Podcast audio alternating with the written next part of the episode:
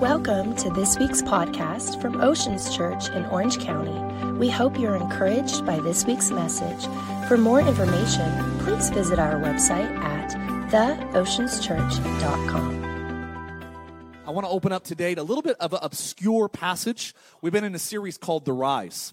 And I really do believe this isn't just a, a, a cute title for a, a message that we're going to talk about for a few weeks. I really believe this is kind of a like a word from God of what He's going to do, which I believe with people that know Him, people that are coming to know Him, and His church that He is building on the earth. I believe this is a window of time that it looks like everything is kind of sinking, but I do believe there's some other things that are beginning to rise.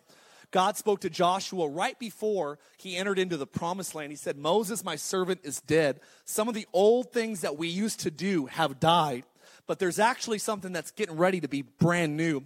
I need you to rise up, Joshua. I need you to be strong and of good courage. And he started telling them that there's things that he had to get ready for in his heart, begin to meditate on the word day and night, because there were some places that he was getting ready to go into that he had to get ready for on the inside before he saw it on the outside. And I really feel like that's a window that we're in right now. And I have a, a, a message for you. I can, I can count on one hand messages that God has given me, like He's given me this one, uh, over the last 15 or 16 years of communicating the Bible. Uh, but it's kind of an obscure passage. It's out of uh, 2 Kings, 2 Kings chapter 4. I'm going to read about 15 verses if you're brand new to church. I'm going to read those verses a little bit all over today. We'll do some popcorn reading, uh, take you back to ele- elementary school. And after we do that, I'm gonna uh, I'm gonna pray. I'm gonna tell a couple stories, and after I tell some stories, I'm gonna connect us back into what we read today. And I do believe that God, listen, God can speak in many ways. You get married, He'll speak through your spouse. You can have a dream, you can have a vision. You go to a conference, have someone give you a prophetic word. But I want you to know that God's predominant, most consistent way of communicating is through this book. And God can speak to you out of the Old Testament, God can speak to you out of the New Testament. Jesus fulfills both covenants.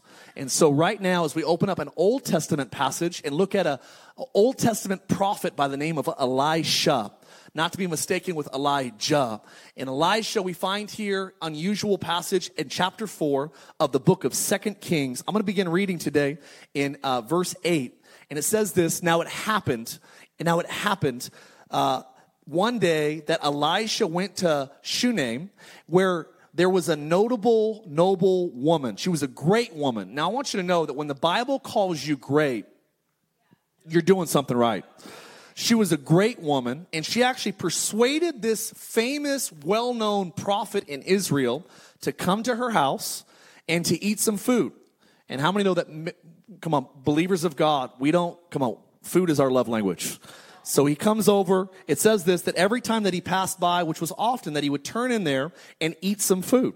And she said to her husband one day, this great woman, Look now, uh, I know that this guy is a holy man of God who passes by us regularly. Please let us make a small upper room on the wall, basically in our house, and let us put a bed for him there, a table, a chair, a lampstand. So it will be whenever he comes to us, he can turn in there. Basically, uh, we read this passage. So she does a favor for a, a, a person that knows God intimately. And it goes on for the next several verses and says that she finds favor because this is what honor does. Honor will always give you access to things that you can never have access to ordinarily. I've learned that whatever you honor will honor you back. And whatever is honoring you that you stop honoring will eventually dry up on you. And so it says this that she honors him, that he actually goes, Hey, I wanna, I wanna give you, what do you want? You wanna meet a general? You wanna get a picture with the president? What do you want? And she goes, I'm fine, I'm content. And it says that his assistant, Elisha's assistant, goes, She doesn't have any kids. Her husband's old. And so he looks at her and he says, This time next year, you're going to get pregnant. You're going to have a, you're going to, you're going to have a baby. And so it was, according to his word, it says that now it happened one day in verse, uh, I think this is verse uh, 17, that the woman actually conceived. She bore a son. And when the appointed time had come, of which Elisha told her that the child grew. Now it happened one day, the child grew older, been around for several years, that it went out to his father for the, to the reapers, and he said to his father, My head, my head. Child was in pain. He said to his servant, Carry him to his mother. And when they had taken him, they brought this boy, and I'm going somewhere this morning, into his mother, and he sat on her knees until noon. And this is where it gets crazy. This boy, this promise, dies in his mother's lap. Mother's very smart though, so she actually gets the boy. She brings him to the upper room, lays him on the bed that, that this man of God sleeps in in her house. She shuts the door behind him. She goes out. Then she called to her husband and said, Hey, please send one of our servants on the donkeys. Go grab that guy, that man of God, and come back. So he said, Why are we going to him today? It's neither the new moon or the Sabbath. And, he, and she said, It is well. Say with me, it is well. This is amazing peace in a, in a crazy moment. It is well goes on. Then, then she saddled the donkey, said to her servant, drive and go forward. So they go out, they go to uh, grab this prophet, and she departed and she went to the man of God at Mount Carmel. So it was that when this, this prophetic man, this prophet, sees her from a distance, from afar, that she, he actually says to his servant Gehazi, he says, Look, the Shunammite woman, please run to her, meet her, and say to her, Is it well with you? Is it well with your husband? Is it well with your child? And she answered, Watch, it is well. Amazing. Your son just passed away. Obviously, it's not well. Let's keep reading. It's interesting. Now, she came to the man of God at the hill. She caught him by the feet, but Gehazi came near, pushed her away. But, but Elisha said, Let her alone. Her soul is deeply in distress. Her soul is deeply distressed. It kind of reminds me of people right now watching the news. Kind of reminds me of our government right now, the political landscape right. There is a deep level of distress. And the Lord has hidden it from me. I don't know what, what's going on. He didn't tell me. So she said, Did I not ask you, my Lord? Did I not say, Do not deceive me? Don't get my hopes up. Don't, don't lie to me about, about this good news of me getting pregnant. And when Elijah came into the house, so it goes on, it says that he, he was going to send his servant into the house to put a stick on, on the boy and bring him back. But she's like, I am not leaving this place without you physically coming with me.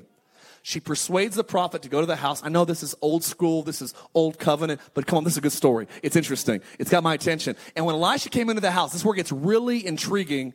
He came into the house, there was the child lying dead on his bed. He went in therefore, shut the door behind the two of them, prayed to the Lord, and he prayed, and he prayed to the Lord. Very, very important. He prayed. And when he prayed to the Lord, he went up this is where it gets really, really, again, interesting.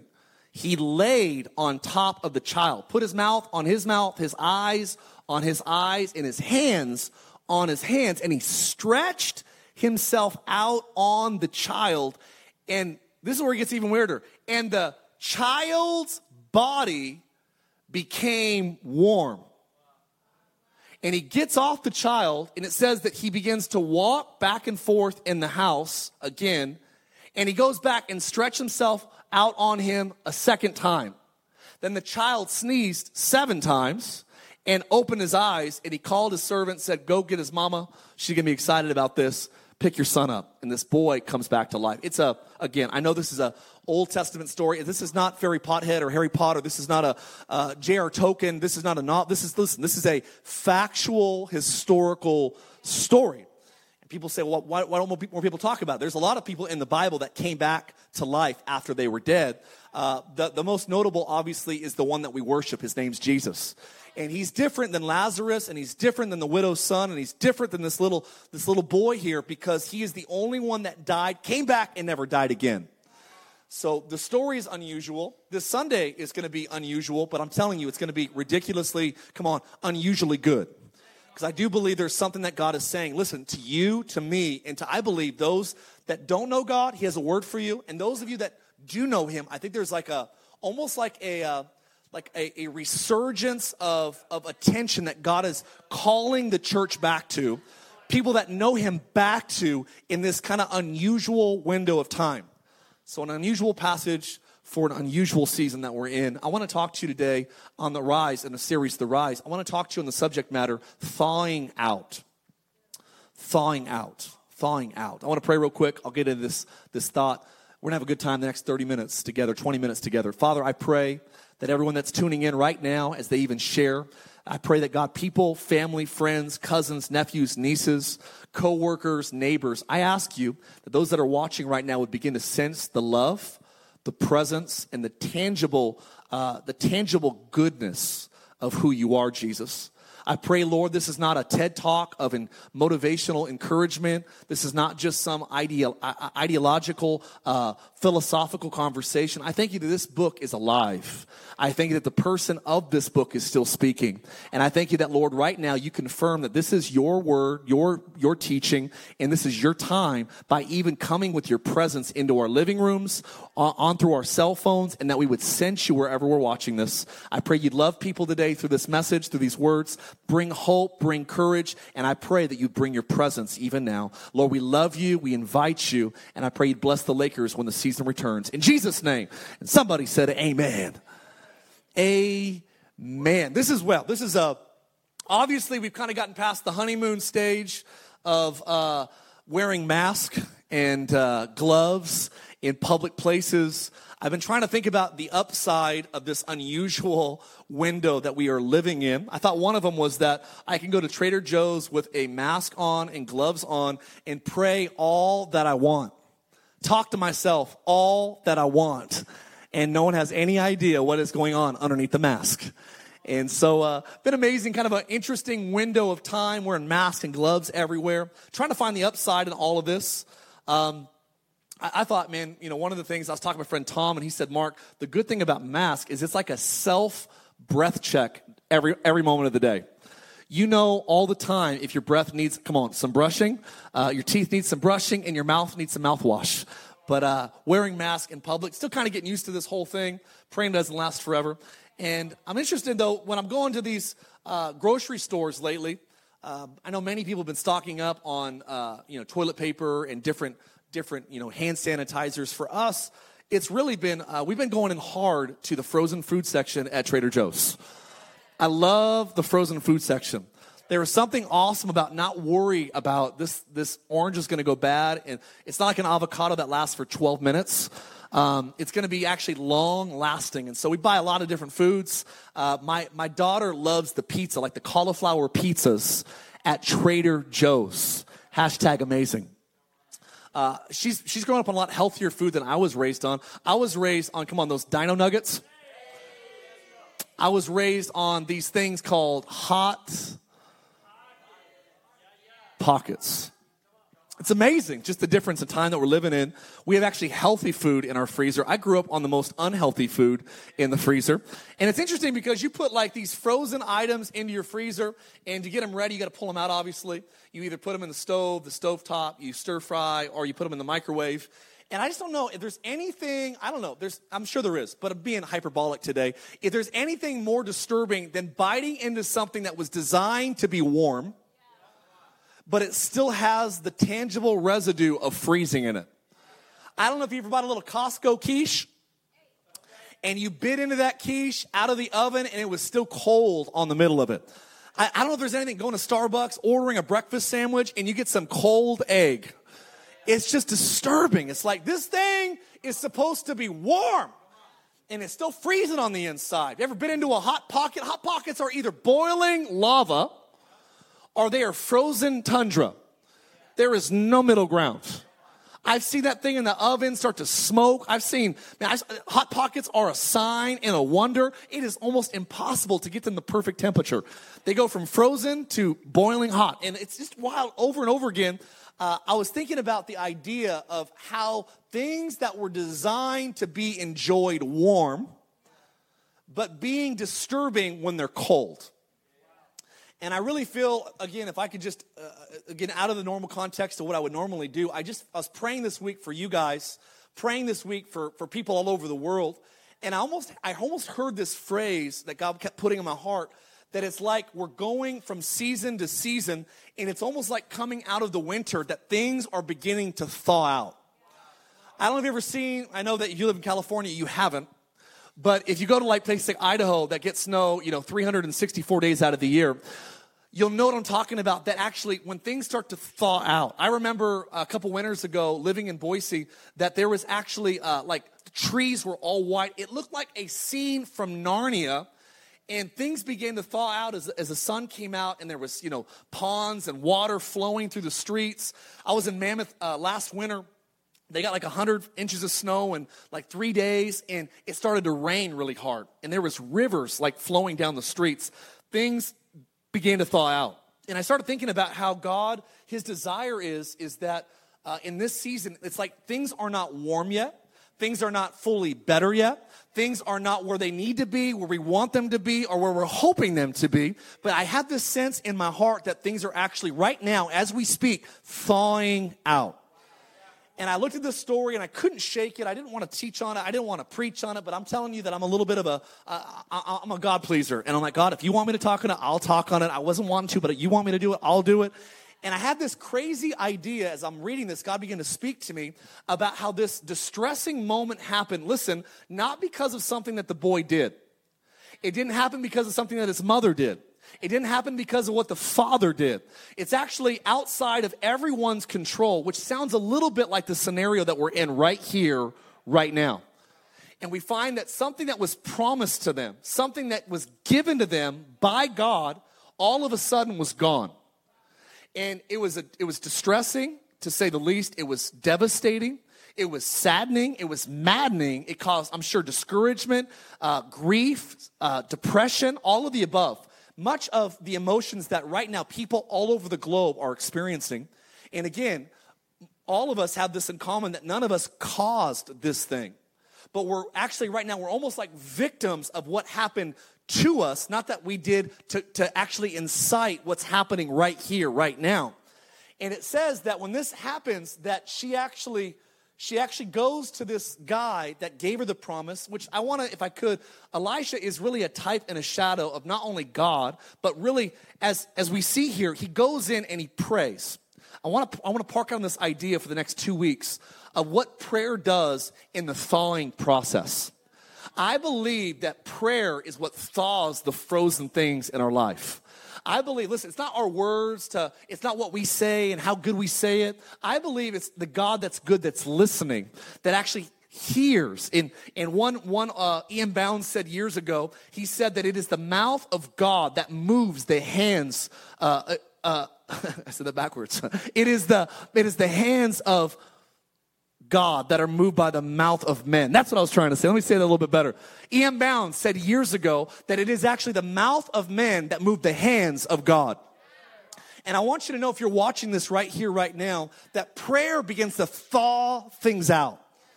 And I see this, we, we read the story here. It's very intriguing, unusual passage that when she summons the guy that gave her the promise back in, and I feel like that's what we do as believers when we go through storms and we go through challenges and we go through uh, unsettling moments of, of time. We always go back, the Bible says, to wage the good warfare on words that were given by God in previous seasons. That we actually fight the good fight on what God has said. Now, here's what I know about promises promises are only as good as the person that gives the promise. Promises are only as reliable as the person is that made the promise is reliable. And I want you to know that when she got the promise from God to get a son that was in her heart's desire, she goes to the source of the promise and she says, Man, this is awful. Come to my house. She brings him in. And I want to focus here on a few verses that we read, uh, really, really pertaining to uh, like verse 32 and on. It says that they walked in, he shuts the door of the house there's something dead, something cold right there in the house. And it says that what Elisha would do next, it really grabbed my attention. And I really feel like this, if, if God could communicate to believers, even to some of you that don't believe in Him, I believe this is what God wanted me to articulate to you is that He sees something cold, something frozen, something dead. And He walks into the house, and the first thing that Elisha does is he begins to pray to God. I believe there's something about connecting with God Almighty through prayer. some people say, Mark, we don't need to pray anymore. We're under a new covenant. We're under a covenant of grace. I want you to know that there's no other book in the Bible that contains prayer more, the word prayer, and the different derivatives of prayer than the book of Acts. Acts has the word prayer in it uh, more than any other book out of all 66 uh, and the second is the book of Luke, written by the same guy that wrote the book of Acts. And so Acts and Luke talk more about prayer. The early church prayed more than anybody else in the history of the world.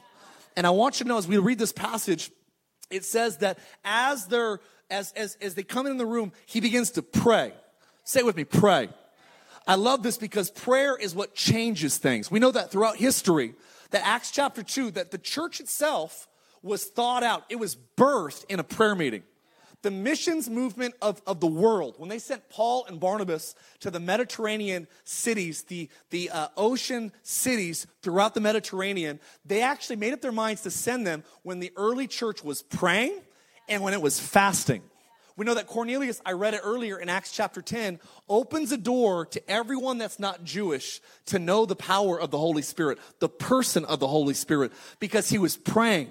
And while he was praying, an angel came to him. And watch what the angel says. It says that I've seen your alms, God's seen your alms, the, your generous lifestyle, and God has heard your prayers. It is intriguing to me that prayer from the very beginning of time, it birthed the church. It actually reformed the church. Martin Luther in 1500, in the 15th century, actually 1512, when he was in his room in a monastery, as he began to pray, as he began to study, he actually, we, we know that he births the reformation of the church. And from his movement, we see that two centuries later, John Wesley, his brother, uh, George Whitefield, these guys would go on to go after his teachings and out of prayer, out of study, would birth a new movement that would sweep the globe called the Methodist Church. And then from that movement, we see in 1900 and 1905, here in sunny, beautiful California, in Los Angeles, there was Methodists and people that were belonging to the holiness movement that were praying earnestly when the Holy Spirit was poured out here in Southern California. Throughout history, Moses was a man of prayer. Joshua defeated armies, the most sovereign militaries in the world, with untrained militia because he knew how to pray like Moses prayed. We see people like Esther that changed the fate of the greatest genocide that would have been because of a praying movement. And we see that even Daniel, Daniel was arrested. Why? Because he prayed three times a day. The only fault they could find in this man is that he was a man that consistently and continually prayed. And Jesus himself, before he started his public ministry, before he thawed the world out, that 20 centuries after his, his, his departure is still ranting and raving about what he taught during three and a half years of ministry. He actually thawed the world out after 40 days of praying and fasting in a wilderness.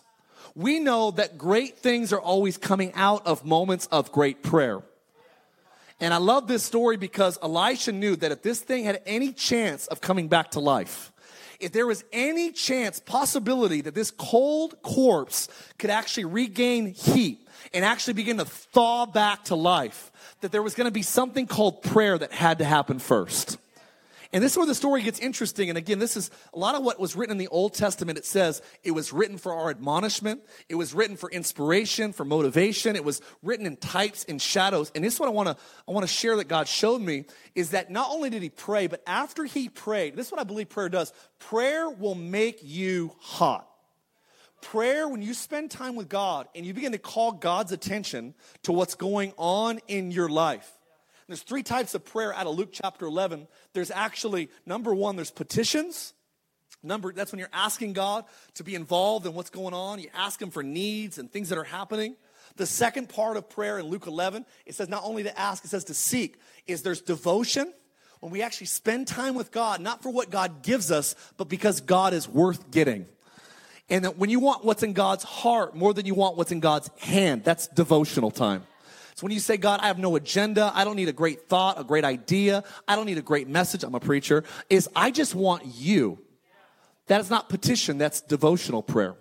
And the third type of prayer that we see in Luke chapter 11 is actually uh, a prayer called intercession. And it's actually when you begin to knock on things, not just for you, but you actually fill gaps that are represented with other people around you. It's when you look past your own needs and you start actually praying for the needs of those that are around you. We live in a world that doesn't know how to pray and they don't see the value of prayer. And most I'm being honest, people don't do it because they don't see the significance, they don't see the benefits of it. But I want you to know that not only does prayer affect the next life, I do believe it affects the environment of this life. And there's something that happens when we pray that warms us on the inside. James 5 says that Elijah was a man with a nature like ours, but he prayed earnestly. the word earnestly meant red hot. It meant, that, it meant that when he began to talk to God and he began to talk about what was happening in the world and happening in a city and happening in politics and happening in government and happening in the economy and happening in his family and happening in his marriage, that as he called God's attention to what was going on, that it said it did not rain. It actually, his red hot prayers changed the atmosphere. And I believe that's what prayer does. And when you spend time, it warms you up how do we know that Elisha was warm? Because he laid on a cold body. And I believe that Elisha is a type and a shadow of what believers of Yahweh, believers of Jesus, are supposed to be to a society that's in distress, to a society that is stone cold, to a world that has no life in it. What, what are Christians, people that prescribe to the way, the teachings of Jesus, what are we supposed to be like? Good question. Thank you for asking. You know, we're supposed to be like, we're supposed to be so full of the heat of the Holy Spirit that it actually says Elisha's body went on the body of the corpse. Let's say it this way the body of the living actually covered the body of the dead. I want you to think about this. This is the, this is the role of the church on the world today.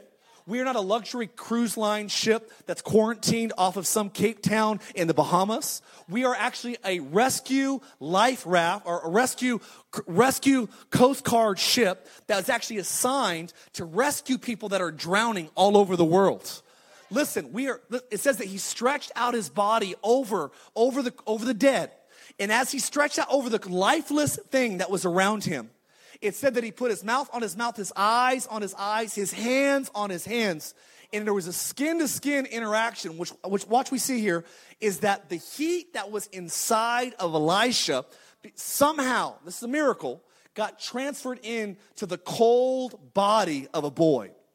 That's what the presence of God will do, though, is the presence of God will set a temperature in you that when people get close enough to you, they will take on the, the temperature of what's going on in your soul and in your spirit. So many people, they want to mentor people, they want to help people, they want to coach people, they want to be a life coach, they want to teach a master's class, and they think that the content is actually where it's at. I want you to know that more important than content is actually the temperature of your attitude, the temperature of your spirit. Many times, what's more contagious than a teaching is the person that is teaching it. And Elisha spreads himself out. He actually he, he, he interacts with this, with this cold surface. And I, I, saw this that I've never seen before, and I was reading this, and I really feel like this is what we're supposed to do today if we're going to continue to, to navigate forward with a faith that keeps us thawed out. The three things that we see here is it says his mouth went to his mouth, his eyes went to his eyes, and his hands went to his hands. Now, I'm not, I'm not prescribing that we find that would just get weird really fast. But what I am saying, this is a type and a shadow of what I believe Christians, what followers of Jesus are supposed to do in moments like these. Number one is we find this that, that Elisha starts with his mouth. I find this very interesting because he could have started with his hands, he could have started with his eyes, he could have messed with his ears. It's so interesting that his chronological order of importance was that if I can get this guy's mouth working, if I can get this guy's mouth to actually speak, to actually say, to actually make a sound, that actually what his mouth would ignite would affect his eyes. And when his eyes begin to open up, what he sees and how he perceives things would be affected by. And if his eyes are affected, then finally his hands. What do hands do? Hands feel, hands touch. Hands in the Bible represent action. We see that here that, that feeling, and really, if we're being honest, the world trains us opposite. What do you mean? That they actually treat, they, they teach us that what we feel determines how we perceive. And what we perceive determines what we say. But you're made in the image of God, friend. And God's word is actually what affected what God sees. And what God said affected what he saw. And what he saw affected how he felt, how he acted. The word hands in the Bible always is symbolic of action. And I believe that our actions are not affected by our feelings. Our actions are affected by the declarations, the things that we say, the things that we create, we speak as we agree and we, we co-align our words with what God himself is telling us to speak. Elijah goes mouth to mouth. This is amazing. It's, it's interesting. It's, it's fascinating. That goes, mouth, mouth. Psalms 149 says, may the, God, David says, may the high praises of God be in my mouth and a two-edged sword in my hands. He goes on. James 3 actually says that, that, that the, the power of the universe is wrapped around your mouth. I, if I could pastor some people right now that are watching, I think that this hour of time is so revealing of how mature we are or we aren't, predicated upon what we're declaring, what we're proclaiming, what we're, what we're saying. In moments of uncertainty, it's so important. The Bible says that we shouldn't bless God and curse man. It says, out of, out of our mouth should not proceed fresh water and salt water. We are made in the similitude of God. It says that we're not supposed to, to have fresh water in one moment and salt water the next moment, that we're getting salty about this person and salty about that person. It says this, that, that mouth, that your tongue is like a, a bit in a horse's mouth, that that little bit can determine the direction of a powerful horse beyond that, it goes on. James, the brother of Jesus, goes, not only does a, your tongue, your mouth, it's not just like a bit in a horse's mouth, it's kind of like um, it's like a rudder on a huge ship. Fierce winds push the ship, but the direction is set. The direction is set by the little rudder called your mouth. He says if you don't if you don't mess up in your words, you're a perfect man. He says even the greatest forests in the world were actually destroyed by the littlest tiny, the tiniest flame of fire. And I believe that most people today don't realize that they just air whatever's on the top of their head. They say things like, well, this is on the top of my head right now. Off the top of my head, this is what I want to say about this this president. This is what I want to say about this leader. This is what I want to say about this economic situation. Don't talk from the top of your head. Usually your greatest thoughts aren't on the top of your head. Usually the thoughts that you've actually thought through a little bit, prayed about a little bit. Many people, they don't realize that your words have the power because they have power because God made you in his image. We're not a church that prescribes to every, you know, the, the extremes of, you know, we, have seen, and many people, if I'm being honest, they've seen the, the extremes of naming it and claiming it and blabbing it and grabbing it, and they've seen the extremes of this hyper spooky, I'm claiming a Bentley, I'm claiming a Bentley, so I'm gonna get a Bentley. I do, listen, there has been extremes, but here's the problem. Whenever there's an extreme, it's, it's usually because there is a truth that's buried underneath the abuse. And I want you to know that there is power in your words. There's power in your language. And Elisha knew, man, if I can get this guy's mouth revived, it'll actually revive the way he sees things. And if I can get him seeing things accurately, he'll actually begin to have his hands will begin to grab, begin to act, and begin to feel again. Our feelings cannot be dictated by what we see, and our feelings cannot be dictated by, by just what, what's going on in the moment. Our feelings have to be framed by this book. Smith Wigglesworth, the story goes, he used to knock newspapers out of people's hands as they try to walk into his front door. And he said, The only news that's welcomed in this house is this news kind of extreme, but I like the idea of this is that so many times we let what we read affect what we feel. We let what we read in the, what read on the news, what we watch on television. Listen to me, church. This is a window of time that we have to let God touch our mouth. And if we'll actually put his words into our mouth, the Bible says this, it goes on, it, it says in a, a perfect man is like uh, James chapter James chapter 3. I read that too. Fresh water, salt water. And it goes on, it says, when you have that type of mouth, your eyes, it says in Matthew chapter 6 that if your eyes are good, your whole being will be full of light. Right now, we have so many people that are giving their eyes, giving their attention to discouraging things, fearful things, uh, doubting things, things that would rob you of any courage, rob you of any faith. I'm telling you, I'm going to believe God's report. And last time I checked, he's still on the throne. Last time I checked, he's not caught off guard with what's happening on the earth. Last time I checked, he was able to navigate other generations in times past out of plagues. Last time I checked, things got back to normal after pestilence. Last time I checked, after the world was, was floating with water and there was a zoo on a boat that, that survived a flood that changed the earth, there was still life after the flood. And I want you to know the same God that ruled after the, the former famines, the former pestilence, is the same God that's going to navigate you and me and all of us into this next season that's going to be good, that He's going to thaw us out in Jesus' name. So we see here that there is eyes to eyes and finally hands to hands. It says in 1 Timothy 2 8, notice this. Paul writes, I desire that men pray everywhere, that they pray everywhere, lifting up holy hands without wrath and without doubting. This would be a challenging thing to do in the window that we're in when you try to pray for what's going on in the world and trying to avoid the two things that he says, the two common mistakes that we make when our, listen, when we're in an uncertain time, when you're in a challenging season, is that it's hard to pray action prayers without doing two things. Number one, getting wrathful. I'm telling you right now, is not a window to throw rocks. This is not a season to criticize people. I'm telling you, this is a window of time to lift up holy hands and to begin to pray. God, if you can soften the heart of Pharaoh, you can soften any heart.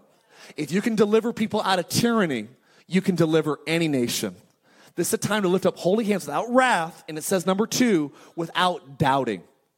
I think one of the things our generation, I could speak to the younger generation today, is that we are so cynical, jaded, critical, we joke, we don't take anything serious, that literally we let doubt dictate our vocabulary. That's not going to get better. That's not going to happen. Things are never going to get normal. Things are always, we, we flippantly say things that carry zero faith. I want to challenge it. Listen, if you don't know Jesus, I'm not talking to you for a minute, but if you know God, I want to challenge you. Let our words create an environment that fosters life. The Bible says that your words have the power to bring life or to bring death. I want to be a church. I want to be a people. I want to be a follower of God that allows my words to bring warmth and life to what I speak to. Notice what happens here. I'm almost finished as Stacy comes up on the keys. The first thing I want to make note of here that's interesting is that our temperature will always determine the temperature of what's dead around us. My temperature will always dictate how warm that the cold things around me are. And I want, to challenge you, man of God, woman of God, come on, woman watching, man watching, that when you look around your, your family room, you look around your neighborhood, you look around the, the boardroom, you look around the classroom, I want you to remember this that when you let the Holy Spirit fill you up, you begin to pray, He will actually, He will elevate your temperature. And as you get warmer, that is a contagious warmth. I believe that we can't buy into a lie that God says, God will warm me up, but the rest of the world is going to stay cold. Listen, hot people warm the world up. God called us to be salt and to be light. Last time I checked, if you sit in the, in the sunlight, I remember, uh, remember the other day I was, I was so tired, I, I fell asleep on my couch and the window was open. And if I was, if I was sleeping in the shade, it was about 10 degrees colder than it was when I was sleeping under the sunlight. I want you to know that what prayer does, when you spend time supplying, uh, making supplicational prayers, devotional time with God, that you're connecting with Him, and you begin to actually intercede and say, God, I pray for that. I pray for that leader in the world right now. He needs wisdom. She needs wisdom. I pray grace, grace over my state. I pray grace, grace over my county. I pray that where sin abounds, that grace abounds even more. I pray that where, where, where wrath should go, that God grace would come. I pray that in wrath, you're the God that always remembers mercy. All of your wrath was poured out on your son. And so we declare peace on this, uh, in this part of the world, in my neighborhood, in my family. Listen, our supplications, our prayers, our devotional times, and our ability to intercede, standing in the gap, it has the ability to thaw things out. And I just felt this so strong in my heart. And again, I just felt like God wanted me to share this with you is that we are, in, we are surrounded right now by a very cold body. A cold body of communities. People are cold. People are, are, are in distress right now. And what we're called to do as followers of Jesus is to bring life and warmth everywhere we go. I believe that our presence should liberate people that are in fear. I believe that our presence should liberate people that are, that are walking in hopelessness. I, I think, come on, are you with me today? That there's something about our, our faith in God that should thaw the, the frozen around us. I see this this morning as I get ready to close is this very interesting that I, I just thought this was a kind of a cool thought that Elisha, he lays on him, and the boy doesn't fully come back to life, but he does warm up. And he warmed up, and I, I want to remind you Elijah's first thought was, I'll send my servant and a staff. That'll bring him back. And when his servant comes back and said, The staff didn't work, your thing didn't work, it, it probably brought a different level of desperation when he came in. And he laid over this kid, and I'm sure that when he felt his body temperature coming back, that he goes, Man, we're moving the right direction. This thing is going the right way. And it says he got off, because this is what I thought about. I was praying about this, and the Holy Spirit just kind of gave me this idea that when you give virtue and you give warmth to a cold family member, a cold coworker, a cold environment, it'll actually cool you down a little bit. And what he had to do is he actually he was encouraged, but he jumped up off the dead thing and he actually started walking around the house again to, to get his circulation going. He had to actually heat himself one more time. He actually had to stir up his faith. I believe that the Christian life isn't always getting what you want the first time you pray for it. Oftentimes, it's the second time. I wonder what would happen, man, if Jesus would have gave up on the 39th day in the wilderness. I wonder what would have happened if the, if the children of Israel, the sixth go around, would have said, This isn't working, let's stop. I wonder what would have happened if Naaman would have stopped dipping after three dips. I think over and over again, many times we quit because we lose some of our heat instead of getting up for a minute, walking around God's house and stirring up our faith again, circulating our faith again. You know what circulates your faith? Worship, friend. You know what circulates your faith? Prayer. You know what circulates your faith? Come on, declaring how good God is. In the book of Acts, in the very end of the book of Acts, it says that Paul got in a shipwreck, and when the when the ship broke up, it says they only made it to land if they knew how to swim and the people that didn't know how to swim, they only made it to land because they grabbed a hold of parts of the ship that were floating. You know what you do in a storm? You know what they did. You remember when you lighten your ship, and the second thing you do in storms is you grab a hold of what's left of the ship when you're going to the shore. What do you mean, ship? They had to grab a hold of worship. They had to grab a hold of fellowship. They had to get a, get a hold of, of communionship. There's, there's something about getting a hold of what was broken and saying, God, I don't have everything, but what I do have, I'm going to grab a hold of this thing. He walked around the room. He got his faith fiery again. God, he's not live all the way, but he's warm. He's thought out. And I believe this is a, a, word for you today, word for your family, for your business. It's a word for Orange County. It's a, it's a word for California. Listen, we're not fully there yet, but listen to me. We are thawing out. And you mark my words in Jesus' name about this time, about this time, a few months from now, you're going to see it 30 days, 60 days, 90 days. There's going to be increment, incremental, monumental heat that's going to begin to thaw out our economy. It's going to thaw out our government. It's going to thaw out those that are spiritually frozen. And I believe this is going to be uh, uh what's going to happen in the, in, the, in the coming days is we're going to see one of the greatest resurgence of spiritual awakening. Christian people call it revival. Revival is the idea that those that never thought about God begin to think about God all the time. Revival is the idea that people thought that, man, giving my life to be a part of a community of faith, a church, that's a waste of time. In seasons of revival, people that never would have begin to come in, in, in with, with multitude numbers and they say, I gotta be a part of what God is building and doing in the world. See, friends, I believe that we live in a cold society. Things are cold right now, but they are thawing out. And I want to pray for you today that God would touch your mouth. We're not to be a church that curses what God wants us to bless. We're not going to be a church that see things with like like people do that have no hope in the world. We're not those type of people. We have hope. You mark my words, we never got our courage from the economy. I've never got my courage for how much money I have in the stock market. I've never, the source of my strength has never been going to grocery stores without mask. My source of comfort and strength has always been manufactured in the presence of God. So even though the world has changed, the source of my hope and the source of my strength has not changed. The way I see the world has not changed. And I believe that when the word begins to fill your mouth and your eyes begin to see people and see things the way God sees them, what'll always happen is, is you will always, with hands, hands are always symbolic of action. You'll actually begin to feel things and bless things that you may have been cursing prior to that. We're gonna be, listen, we're gonna be a church that knows how to bless our government leaders, even when we disagree with them. We're gonna be a church that honors people that are in authority, whether we prescribe to their political views or we don't. The Bible doesn't say that you have to honor all your government leaders because they're godly. It says that all leaders are God placed. And I believe that, that in the Bible, kings were always symbolic of the people. And if you had an unrighteous king, it's because you had an unrighteous people group. And so if you want kings to be revived, you got to pray that your nation gets revived. God, would you revive California? Would you revive our governors? Would you revive our senators? Would you revive our congressmen? God, would you revive America once again? Would you cover our leaders with your love?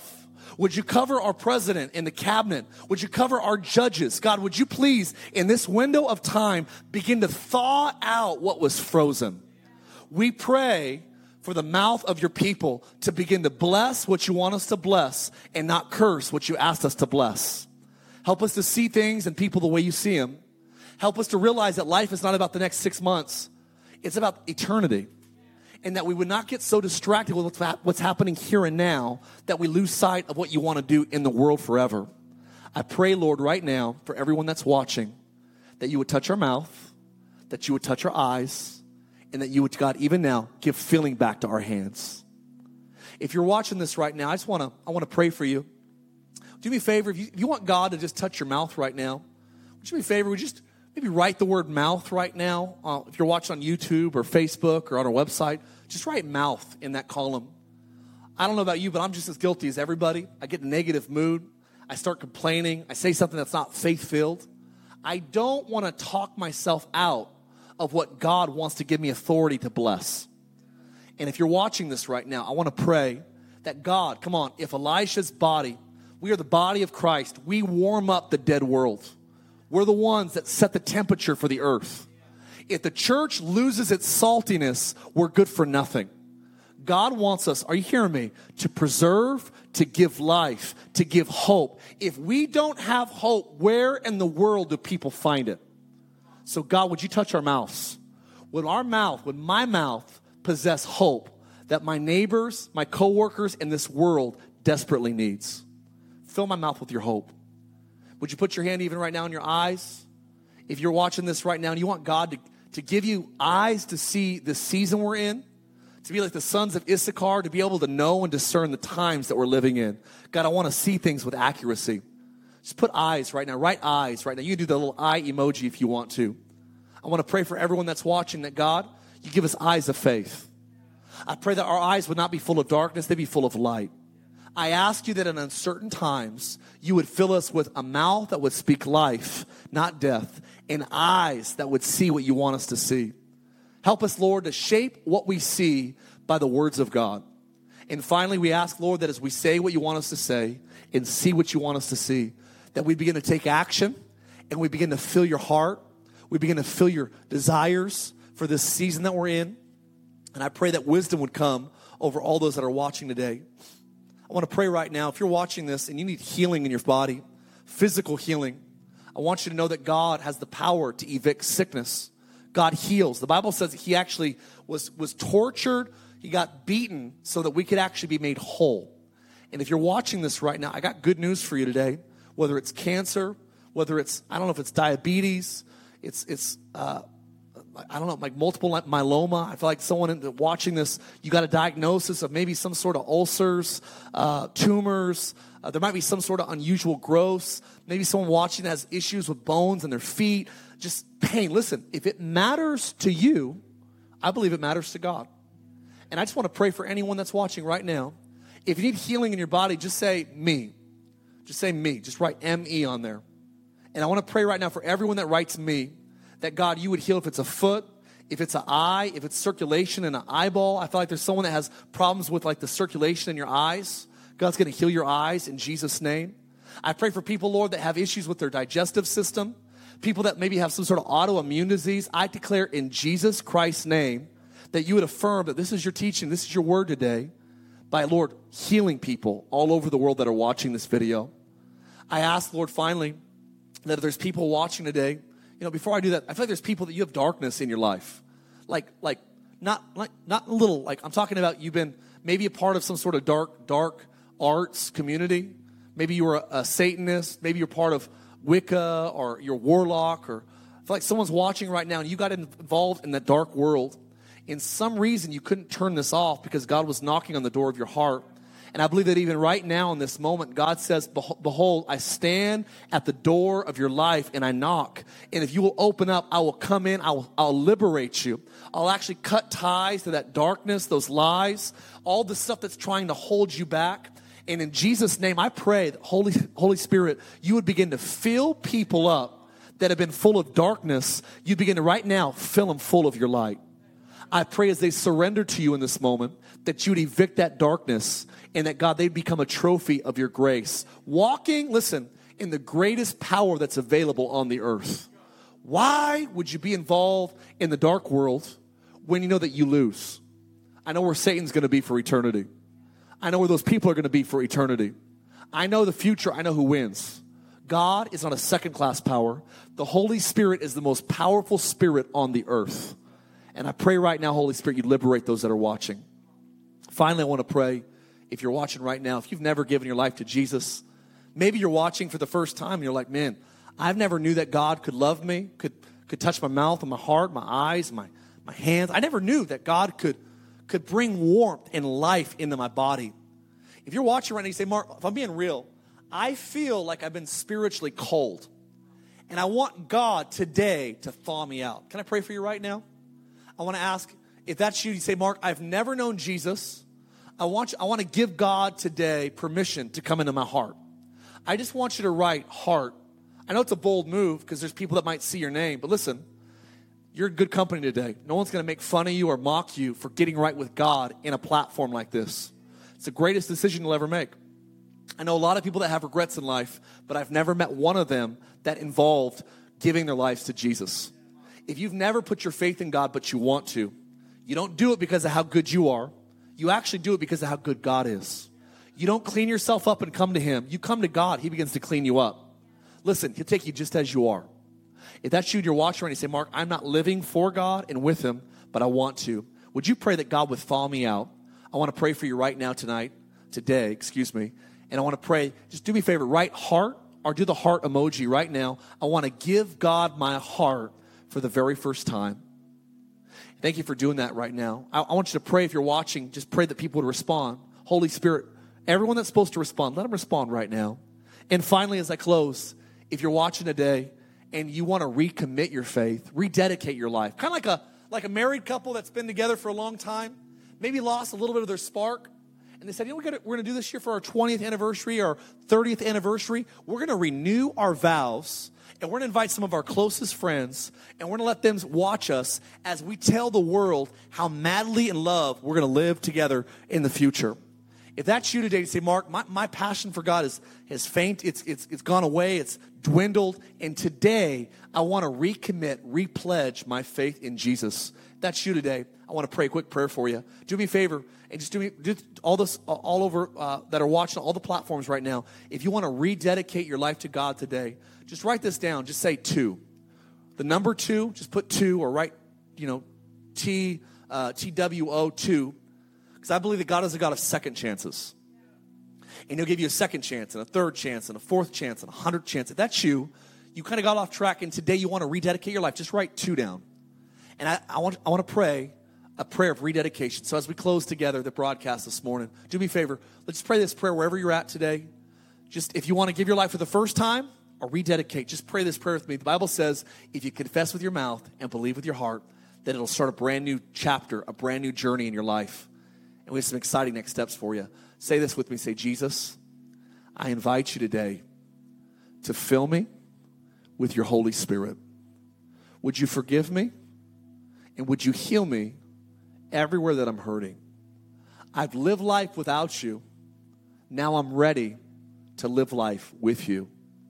Lead me from this day forward. In Jesus' name, amen. I believe if you prayed that prayer, you became a follower of Jesus Christ. And I'd encourage you to get a Bible. If you don't have one, You can actually go on the Bible app on your phone or your computer. It's free. Bible app. Download that. Start reading the book of uh, maybe book of Mark or Matthew or book of Acts in the New Testament. Start reading your Bible. The second thing, if you don't have a church, we love to have you get connected to a church. If you live somewhere in our area or you just want to be a part of our church online, we have growth track classes you can click on right now, growth track, and get involved in our community. We're going to have some leadership courses coming up soon online. And we would love to get you in connected and planted in a healthy local church. If you don't live around here and you want to find a great church in your area, go ahead and click on that information link. We'd love to help find you a great church. But we're so grateful that you tuned in today. God bless you. We believe that the best days of our life are still ahead of us. We love you guys. It's going to be a great week. God's going to thaw this out. You mark my words. It's coming soon. Love you guys. Have an awesome week. We'll talk to you soon. Thanks for listening to our podcast. Have a great week.